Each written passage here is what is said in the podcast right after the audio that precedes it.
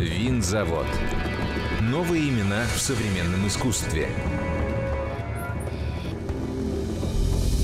Ведущая Софья Троценко, основательница Центра современного искусства «Винзавод». Всем привет! Сегодня у меня в гостях Денис Хамеляне, коллекционер. Денис, привет! Да, добрый день. Ты знаешь, я когда готовилась, а, думала, как тебя представить, но а, посмотрела какое-то количество твоих интервью и понимаю, что ты везде просто сейчас коллекционер. Скажи, пожалуйста, что было у тебя до того, как ты начал собирать искусство, и вообще, как жизнь складывалась? Слушай, ну как ты жил, дожил до того момента, когда э, начал собирать искусство. Ничего особого не было. Не ходил под парусом, не летал в космос, не участвовал в Формуле-1 и французам не забивал.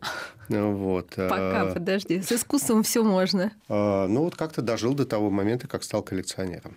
А как давно ты коллекционируешь? Ну, где-то около восьми лет. Что для тебя искусство? Что тебя в нем привлекло? Ну, такой вопрос, знаешь. Почему, на, да, вопрос это на, с тобой случилось? Да, вопрос на 300.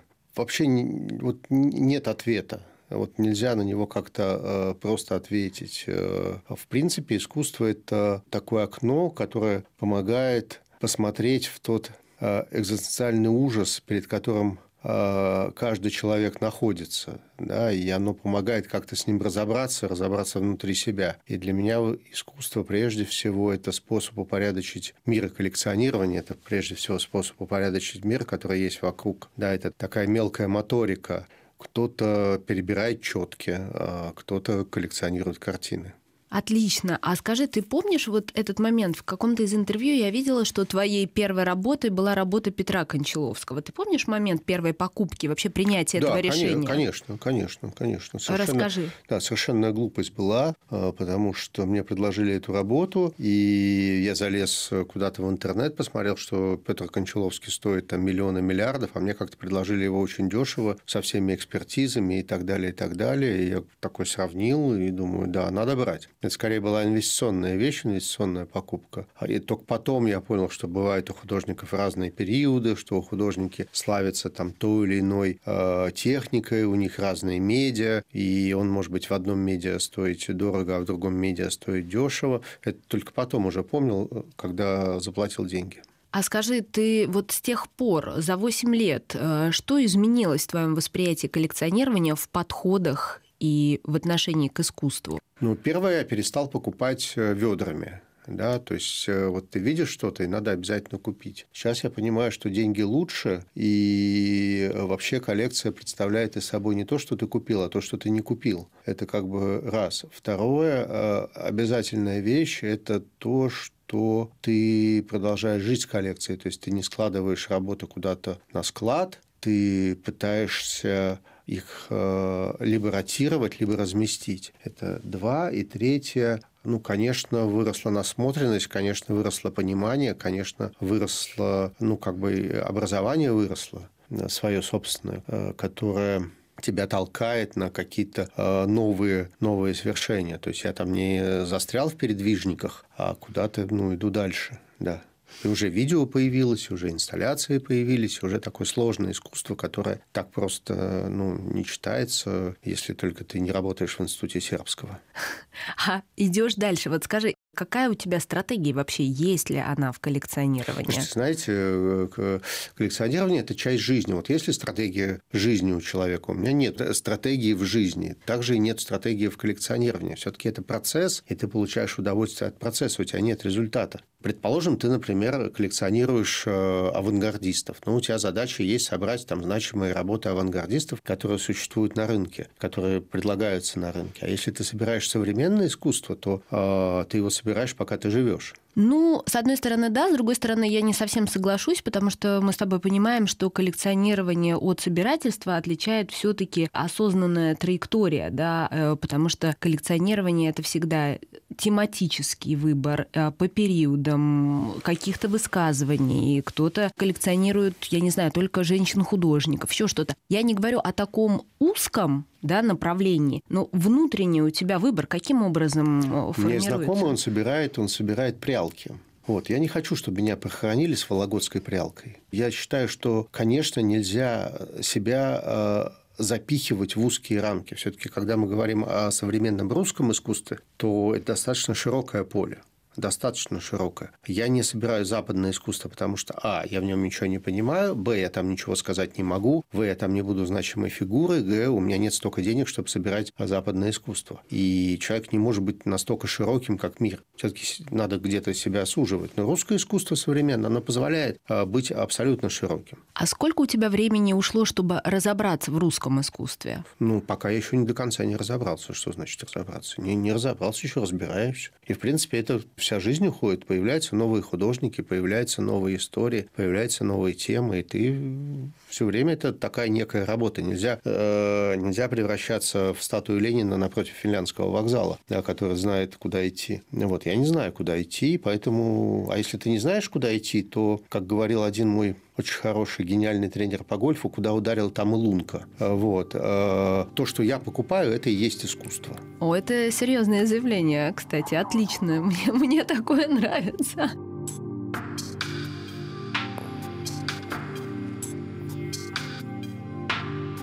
Жизнь с коллекцией. Вот э, очень тоже важный элемент э, в том, что происходит с искусством и вообще как коллекционер э, себя ведет э, и что происходит с искусством после того, как оно попадает э, в ту или иную энергетику да, человека и вообще в планы, в жизнь наверное, ты один из немногих коллекционеров, которых я знаю, э, кто сделал не просто сайт да, своей коллекции, открытый сайт, и при этом, насколько я знаю, работы у тебя там продаются. Да, я продаю работу. Угу. А скажи, пожалуйста, вот э, почему э, ты это делаешь? Потому что это нестандартная э, такая история. Естественно, коллекция должна жить и развиваться, да, это что-то ушло, что-то пришло. Всегда это развитие искусства, то есть показы в музеях, э, обмен. Вот э, что у тебя происходит с искусством после того, как оно к тебе попадает? Ну, есть работы, которые я не продаю, причем это, ну, как, этот выбор меняется э, со временем какие-то работы, которые раньше я продавал, они попадают в категорию, которых я не продаю, и я, наоборот,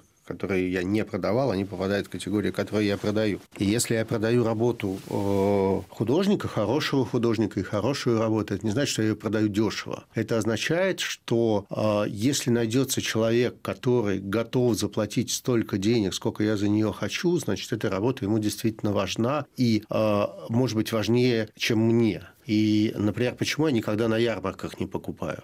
А, потому что я могу всегда купить э, и не на ярмарке у галериста напрямую, э, и договориться и так далее. Но вдруг та работа, которая вывешена на ярмарке, случайно попадет какому-то случайному человеку, который купил билет за 500 рублей и просто зашел посмотреть, и она ему западет сердце, а я ее купил и что и мы лишимся э, какого-то неофита, который э, влюбится в современное искусство неожиданно и станет ему укушенный. Поэтому это вопрос в том, что я хочу распространять свою любовь и на других. Поэтому я продаю работы. И продаю хорошие работы. И мне не стыдно, что я их продаю. А что ты вообще хочешь, чтобы произошло с твоей коллекцией э, в дальнейшем? Как ты видишь ну, очевидно, ее развитие? Очевидно, э, очевидно, есть несколько путей. Да, первый путь – это пропьют дети, второй путь – это дети сохранят, пропьют внуки, э, третий путь – это отдать в музей, четвертый путь – пропить самому. К ну, чему ты склоняешься? Ну, скорее это музей, скорее это музей какой-то, да, скорее музей. У меня самого сил, наверное, на это не хватит, ну, скорее денег не хватит на это, да. Но если будет какой-то хороший музей современного искусства, почему нет? А скажи, вот э, каким качеством должна обладать работа, эмоции, что должно быть в работе или в художнике, чтобы попасть в твою коллекцию? Ой, сложный какой вопрос-то.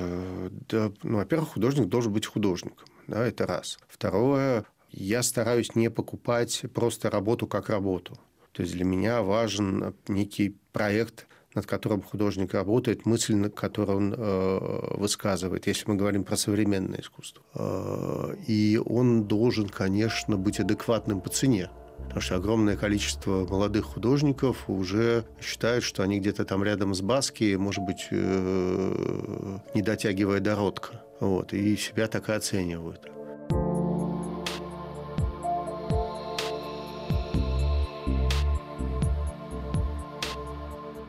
Есть ли у тебя такое понятие, как ошибка? Ошибался ли ты э, с произведениями? Ну, конечно. Много, и много. Как ты это понимал и что с ними происходило дальше?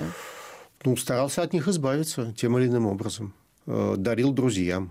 А что для тебя ошибка? То есть это ты поверил в художника, а потом раз с ним ничего не стало происходить, э, никакого развития, что для тебя ошибка в Ну, ошибок же много. Ну, во-первых, ошибка бывает, когда ты купил фальшивую работу например, да, не настоящую. Это как бы первое. Ты сталкивался с этим в современном искусстве? Э, я сталкивался с этим с послевоенным искусством, конечно. Да. Для меня современное искусство – это послевоенное искусство начиная там с послевоенного, начиная с нонконформиста, все-таки это я рассматриваю как современное искусство. Это первое. А, и достаточно много подделок. А вторая ошибка – это когда ты покупаешь работу, которая ну, никоим образом и никак не вписывается в коллекцию вообще. Ну, то есть, ну, другой период. У меня таких, э, вот тот же Петр Кончаловский, это, ну, она работа хорошая, но она э, к коллекции не имеет никакого отношения, она висит над телевизором. Вот, а, то есть радует... она еще есть у тебя Конечно, в коллекции? да, да, э, и радует гостей. Это два. Третья ошибка – это когда ты покупаешь работу задорого. Такое тоже может быть, да, что ты вдруг э, спонтанно решил купить работу, и она стоит дороже, чем должна, должна была бы стоить. Это Третье. Четвертое, что художник перестал быть художником. Ну, ты же не можешь, ты же не в рабство берешь, покупая работу художника. Да? Вот ты купил, а он через три года стал саунд-дизайнером например, и все. И очевидно, что работы, которые он сделал раньше, они начинают обесцениваться, потому что художник – это путь, это некий путь. Вот, поэтому ошибок, ошибок много, ошибок много. Здесь надо честно себе говорить, что это ошибка, и это ошибка, и то ошибка. А скажи, какова твоя оценка арт-рынка российского? Что сейчас с арт-рынком происходит, да, современного а его, его, искусства. Его нету. Угу. Арт-рынка нету, потому что арт-рынок это же не только продажа, это еще все-таки вторичный рынок какой-то, и вторичного рынка нету, и, и, и все. А и что ты думаешь по этому поводу? Можно ли как-то эту ситуацию изменить? Ну, люди пытаются как-то поменять. Э, я пытаюсь как-то поменять. Надо заинтересовать галереи в том, что они бы формировали вторичный рынок искусства. Ну, когда вот приходит неофит, он покупает какую-то работу. Когда он тысячу евро платит, хорошо. Но когда он платит 10, 15, 20, 30 тысяч евро, а через какое-то время он хочет от нее избавиться, как, как это сделать? Я не знаю, как это сделать. Ну, с другой стороны, вот Сжечь? ты говоришь, нет, ну ты говоришь, я что-то делаю, и другие что-то делают. Другие это кто? Расскажи, как вообще заинтересовать галеристов? Потому что галерист сегодня очень, очень вообще основной участник. Просто это, это, ну, есть аукционы, есть тот же Владей, например, можно отдавать на все по 100 работу художников, э, которые галереи продают за 10 тысяч заставив их э, работать со вторичкой. Ну, с другой стороны, отношение к э, этим аукционам тоже неоднозначное, потому что все-таки рынок искусства, он имеет определенную продолжительность во времени развития работы над карьерой художника. Конечно, я с тобой сто процентов соглашусь, что не все галереи это делают. Но так или иначе, галерея является основным участником э, этого процесса коммерческого. И, в общем, самые ответственные галереи, которых немного относительно любой другой страны, конечно же, участвуют в развитии карьеры. И поэтому история с продажами, оценкой а любой, да, оценка вообще сложный вопрос э, в современном современном искусстве. Но так или иначе э, невозможно сказать, что давайте мы вот возьмем и всех сейчас загоним на все по 100. Каким образом, с твоей точки зрения, еще, кроме единственного аукциона в стране, который работает с современным искусством, как-то более-менее регулярно, а можно на это повлиять? Ну, надо создать второй аукцион, на который сдавать работы. У меня был пример. Э, я просто задался себе целью. Я предложил художника Алешу Анинове, у которой я купил. Я предложил э, художника Антуфьева Артвину, э, которая с ним работает. Я предложил э, художника Селезнева Никиту Мифу. Я предложил Марины Гисич Чолушкина. Еще шестой у меня был пример вот за полгода. Говорю, продайте. Так. Ни и... одной продажи не было. Ни одной. Зачем галерее продавать мою работу, которая у меня есть, и получать за это 10-15%, если у нее Челушкина 30 работ собственных, за которые она получает 50. Ну, то есть ты не веришь в Я не верю. Только экономическая, только экономическая модель. Экономическая модель и немножко стыда. Стыд такое понятие относительное очень. Ну, это должно быть подкреплено тем, что я пойду с этим Челушкиным, условно говоря, все по 100 и выставлю все по 100 и скажу, ну, давайте, поддерживайте цены на художника. А такой эксперимент ты проводил? Да, вот сейчас я начну. Вот сейчас вот будет аукцион, там будет э, Пушницкий, там будет Антуфьев, э, там э, еще кто-то будет, не помню. Вот, да, пожалуйста. Прекрасно. В твоем лице мы видим одного из самых активных участников.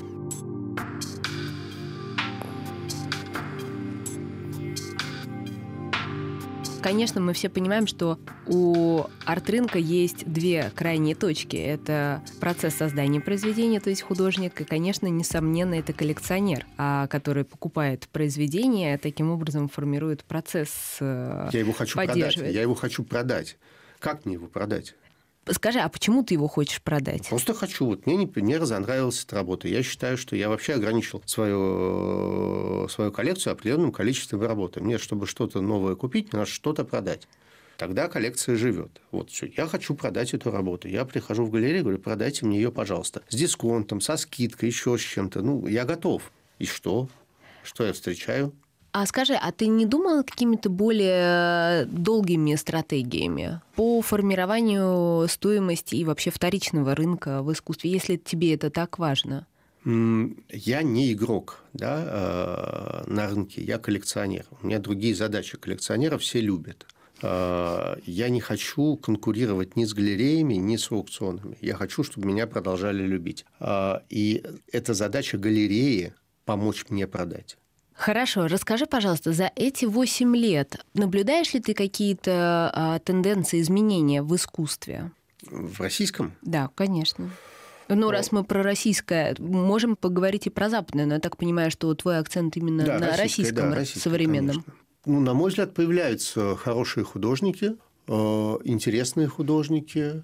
Это, может быть, просто я э, стал э, более продвинутый чем я был раньше. Но мне кажется, что сейчас русское искусство на подъеме. При том, что нет арт-рынка.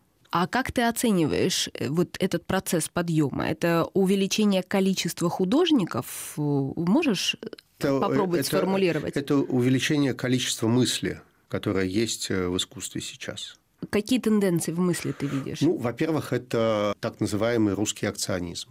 Да? А второе – это, конечно, стрит-арт, который э, достаточно активно работает с текущей повесткой и достаточно смело работает с текущей повесткой. Третье – это видеоарт, э, тоже и Олимпиев, и Гранильщиков, и Таус Махачева, и так далее, там можно перечислять, которые ну, очень умно совсем разбираются. И я сейчас не беру э, коммерческое искусство, так называемый зомби-конформизм, я сейчас не про это говорю, но художники стали понимать, что они делают. В отличие, например, от десятых годов, мне кажется от девятых, там, восьмых, э, когда царил такой мир чистого, э, чистых денег, как мне кажется.